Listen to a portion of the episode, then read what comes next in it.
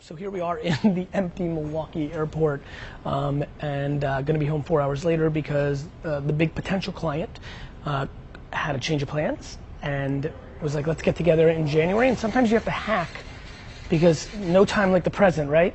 Meeting in January in the corporate business world means maybe we'll do something in the summer, maybe we'll do something in 2019. Meeting in October, or excuse me, November means you could do something in 2018. So when that feedback came back, I said, fuck it, let's take a three hour, two, uh, two hour, actually it ended up being an hour and a half, but a two hour drive and we'll come to Milwaukee and we'll have a meeting in the Starbucks and uh, and then we'll go on our merry way. So I get back to New York four hours later, which is not a preference on a Friday night, but uh, reality is is the opportunity to strike was there, and these are the decisions between work-life balance, right? Like you know, I'm weighing shit. Do I want to get home a couple hours earlier?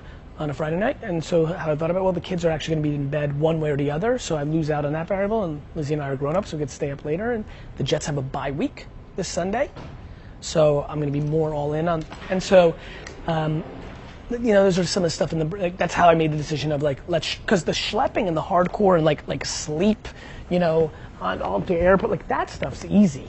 Like I'll grind. I'm dirt. I'm dirt. I'll do anything, anytime, always. Humility to the fucking max. I'm fucking absurdly uh, passionate and romantic about three-hour drives and like fucking like two-minute meetings in the fucking gutter. Out, you know, I'll meet you in the forest if I think it's ROI positive. So I don't need to be fancy, you know. I just need to get it done um, in my work life environment. But that's why we're in Milwaukee. Big up Brewers. We're all fingers in the fucking house.